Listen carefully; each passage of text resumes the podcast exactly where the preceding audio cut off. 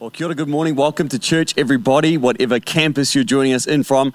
It's so good to be able to bring the word to you today. I know we're doing things a little bit differently uh, with having the video across all our locations. I'm currently away with Pastor Mike and Pastor Vicky. Uh, we are in Sri Lanka currently visiting our partners there and in India, just meeting with them and seeing the work that's going on. But it really is my joy to be able to bring the word to you today, part three in our series, The Lord is My Shepherd. I want to welcome every campus, those in the beautiful far north in Whangarei, those who are in the shadow of the Sky Tower in Auckland City, those who live where the black sand beaches have the sun set over them in the west, those in the Manurewa campus where the word nourishes the heart and the panekeke nourishes the body, uh, into our Papakura campus, where Boston and Oakley run the show, into our Pukekohe campus, where popcorn and ice cream are just part of the game for church, Botany with the best looking lead pastor, and of course, our wonderful online family. I want to say a massive welcome to everybody wherever you're joining us in from. I'm excited to bring part three in our series, The Lord is My Shepherd, exploring Psalm 23 today. Let's read that. Psalm 23, verse 1 to 3.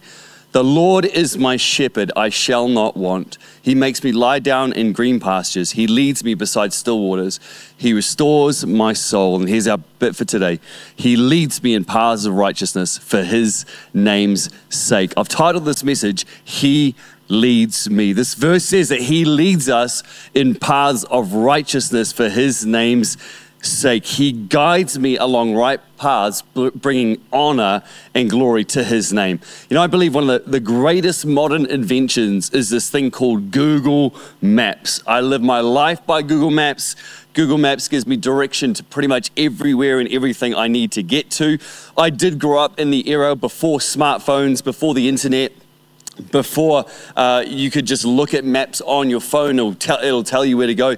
I grew up in the era, believe it or not, where you had to have a physical paper map to get anywhere. All the millennials and Gen Zers, I know you have no idea what I'm talking about, but there used to be a time where the internet wasn't a thing and we used to have to navigate by the use of maps. And if you were going to a new area, you had to go to the petrol station or the AA, get yourself the map of that area, and then sort of navigate yourself through that. And God help you if you ever unfolded completely the map, because there was a 0% chance that you were ever getting that map back into its original form. And, and if you didn't have the, the, the fold out map, you had a book.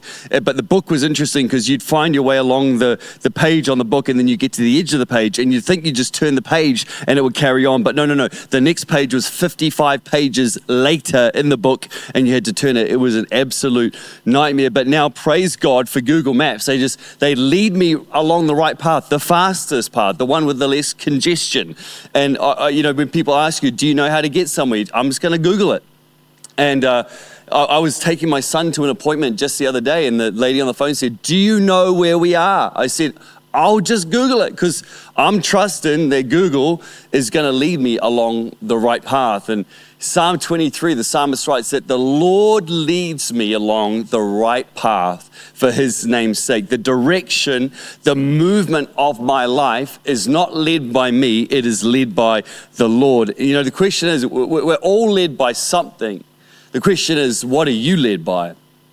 What's leading you in your life today? I've learned there's a whole bunch of stuff that can lead us. Here's some thoughts. I've learned that our appetite can lead us. Our appetite can lead us. We all have a weakness food. For some of you, it's chocolate. For some of you, it's KFC. Maybe it's the panekeke at Manurewa after the service. God bless you and enjoy that. Or you have a not just a weakness food, but you have like a, a weakness time frame where in that particular period of time or day, you just like you're just gonna eat, man. And I, am a I'm a pretty disciplined eater. I eat really pretty healthy, all the way up until about 7 p.m. And then at 7 p.m., I don't know what happens, but the demons come out in me and I just start getting ravenous and I'm hungry. I'm, I'm looking for everything. Like, I don't know what it is. It's seven o'clock. I'm just like, what do we got? And I'm rummaging through pantries and cupboards. I'm thinking, surely there's an old Easter egg still hiding somewhere behind the flour and, and, and the icing sugar. Maybe, maybe there's a chocolate Santa that's landed down the back of the fridge. I'm, I'm just looking for chocolate. I'm looking for chips. I'm looking for cheese. I'm looking for livestock. I'll eat anything. 7 p.m., I don't know what it is. I'm just All my discipline goes out the window, and I'm purely led by my appetite. See, there's this fascinating story in the book of Genesis with two brothers, Jacob and Esau. And Esau has been out in the wilderness and he comes home from being out there, and his brother Jacob is making a bowl of, of lentil stew, and he's so hungry. He's starving, and he comes in and he says, Give me a bowl of that, or I'm going to die. It's quite dramatic. But then he goes on, Jacob says, Well, I'll give you one, but you got to sell me your birthright. So Jacob, uh, so Esau led by his temporary hunger and appetite, makes a permanent decision to sell and forego his birthright for a bowl of lentil stew. Friends, if we allow them, our appetites will lead us to sacrifice kingdom significance and God's blessing for temporary hunger satisfaction. And I wonder how many of us are being led by our hunger, because let me tell you, it very rarely will lead you down the right path.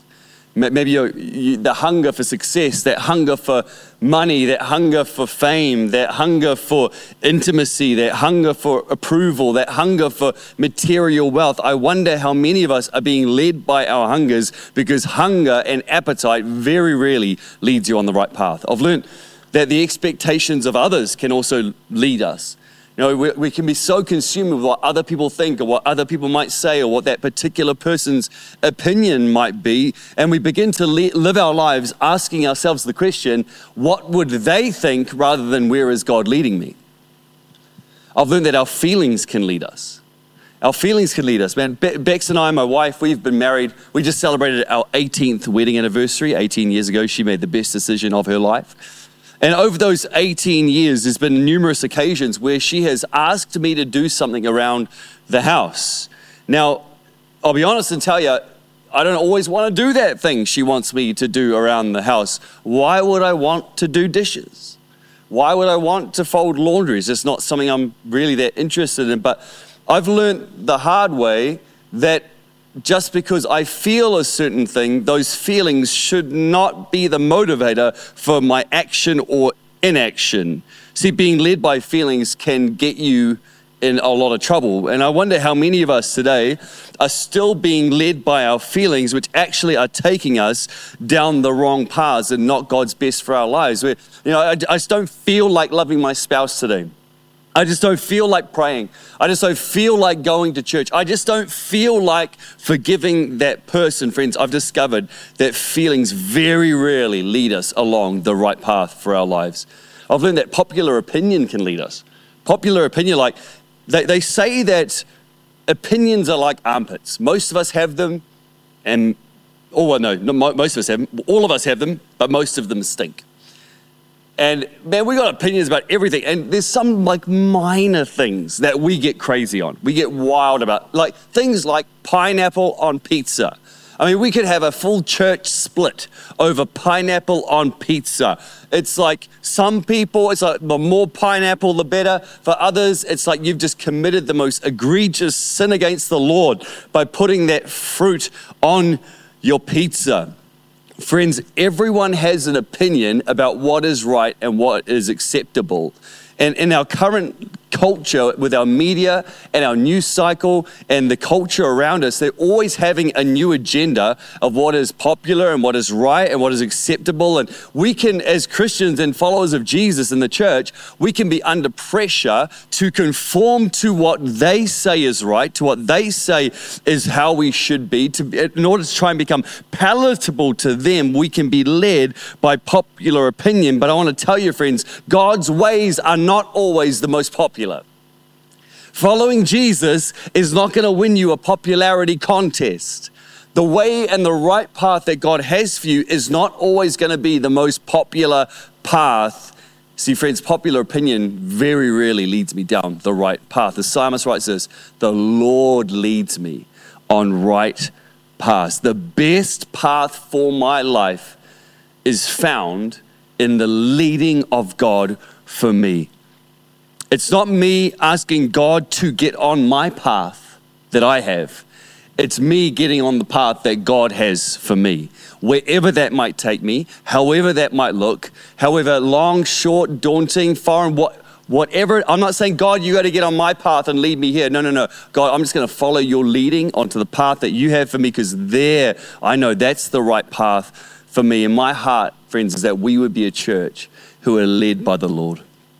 My heart is that you, as a follower of Jesus in your own life, that you would be led by the Lord because He leads us into right paths for His name's sake. And if we want to be a people led by the Lord in everything we do, here's three things I believe that we need to do. First one is this if we're going to be led by the Lord, we've got to submit to His word.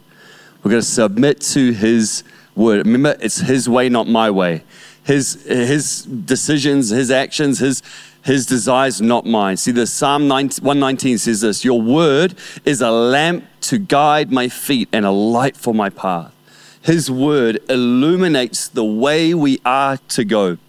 If you're not sure what God wants for you or the, or the, path God has for your life, friends, get the word in front of you because that will illuminate the way. Hebrews 4:12. For the word of God is alive and powerful. It's sharper than any two-edged sword, cutting between soul and spirit, between joint and marrow. It exposes our innermost thoughts and desires. See, God will lead you into the life He has for you. He will form the character He wants in you. He will get out of you the stuff that shouldn't be in you as you take the time to allow His word to lead you. And I see far too many people right now trying to get the word to align with their life rather than getting their life to align with the word oh, I don't like that part about following Jesus, so I'm gonna I'm gonna mess with that to make it suit my own preference or my own way I want to live. And uh, no, no, no, friends, we don't we don't move the word to fit us. We move ourselves to get in line with the word. His word aligns and directs, it corrects, it heals. It's a lamp and it will illuminate the path God has for your life. And friends, the leading of God will never contradict his word. Like, oh man, I feel like God's telling me to rob a bank. Let me have a look. Thou shalt not steal. Probably not the Lord. Just going to throw it out there. I want us, friends, to be a people of the word, a church of the word who don't just rely on one meal on a Sunday, one sermon on a Sunday where the word is preached to us. I want us to be a church that is built on and found in the word. Submit to his word. If you want to be led by the Lord, submit to his word. Secondly, we need to connect with his people. If you want to be led by the Lord, you've got to connect with his people. I know I am 100% totally biased, but I believe this is the greatest church on planet Earth. Elim Christian Center, our eight campuses, is the best, greatest church on planet Earth. And I thank God every day for the people that call Elim home. And I pray for you guys every single day. And I, I love the church because you guys help me see God better. You guys help me see God's call and plan for my life better. You guys help me see God's way better. See, the Bible says that we all only see in part, but when we bring all our parts together, we get a much clearer picture of God's leading and direction in our lives. Proverbs 11 says this Where there's no guidance, people fall, but in abundance of counselors, there is safety. If you want to know the right way to go for your life, don't make decisions on your own. Be connected to God's people, people who are wiser, who are, who are seasoned in the faith, who are full of the Holy Spirit, who can actually help you to determine is this God's leading for my life? I, am a, I'm a guy, so I don't like asking for directions. But again, I've learned the hard way that one of the best things I can do if I'm lost is to stop and ask somebody who knows the way where am I and how do I get to this place? See, friends, that's the, the power of the body, is that you may not know the way all the time. But if you surround yourself with people who can walk a journey with you, they can help you to see this is the way of the Lord. Go and walk in it. It is the beauty of the church family. And that's why we, we're constantly encouraging you to get into a small group, get on the dream team. Why? Because we want you to be connected with other people, because there's other people that will help you navigate God's path and God's plan for your life. They're the ones that can go, yeah, that, that I, I see that on your life, and that, that's the leading of the Lord. But they can also be the people who can notice when you're on the wrong path. It's those people around you who go, Stevie, you're not walking the right way right now. So you've come off the path of God. You need to get back onto the right path that God has for you. Friends, we need each other. we need connection so that we can follow the leading of the Lord. And the last thought I have is this we need to listen to His Spirit.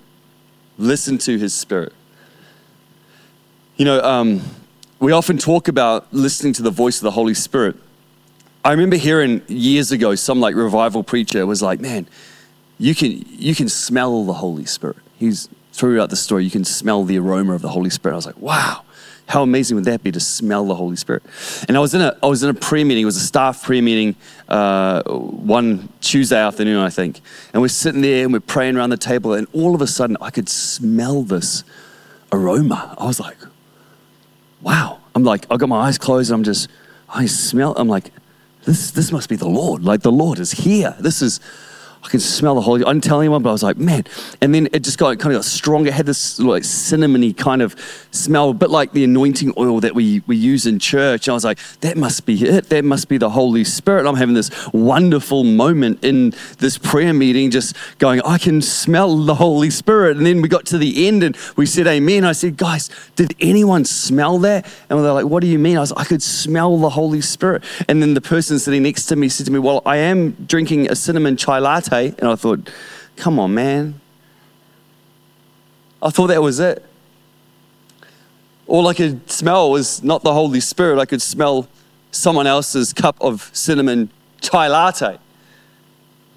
Friends, when it comes to the things of the spirit, you don't. It's probably not a good idea to keep trusting your nose. You got to trust the ears of your spirit to listen and hear. We have this amazing gift of the Holy Spirit. He speaks to us in that voice of our inner conscience, and He leads us and He nudges us through our daily lives. John 14, 26 says this. But the Helper, the Holy Spirit, whom the Father will send in my name, he will teach you all things and bring to your remembrance all that I've said to you.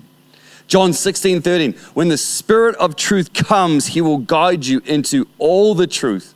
For he will not speak on his own authority, but whatever he hears, he will speak, and he will declare to you the things that are to come. The Holy Spirit will bring to your remembrance He'll remind you of the way you are to go, the things that Jesus called and taught us to do. He leads us into all truth. And there are so many times where I'm so thankful for the gift of the Holy Spirit and His leading in my life. Where, like, just every day I'm praying or going about my day, but God, like, the Holy Spirit will highlight someone to me that I need to pray for or bless.